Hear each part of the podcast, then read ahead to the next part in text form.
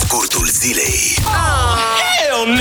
Bună dimineața, suntem din nou în studioul 21 și astăzi la scurtul zilei ne-am gândit să explicăm bărbaților ce e o relație, dar mai pe înțelesul nostru așa. Adică prin reguli de fotbal, ca să fim clari. Cum ar veni corect, nu?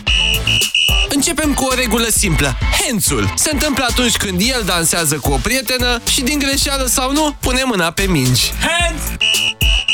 Simulare. Este atunci când ea zice că o doare capul, dar de fapt n-are chef. E simulare.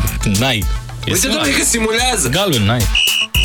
Minge de arbitru. E treaba aia care se întâmplă atunci când nu puteți să vă hotărâți unde mergeți să mâncați sau la ce să vă uitați la TV. E undeva între voi. Scoaterea din offside. O procedură un pic mai complexă. Atunci când un prieten garantează că ai stat numai cu el seara trecută și v-ați jucat FIFA. Te pune practic în poziție corectă de joc. Știi cum zic?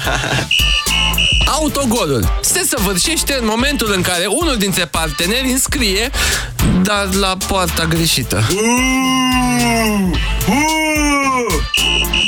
Încheiem lista cu penalti și cartonaș roșu. Atunci când el uită ziua aniversării. Game set, match pierdut.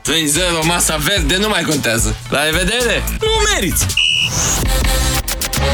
Scurtul zilei.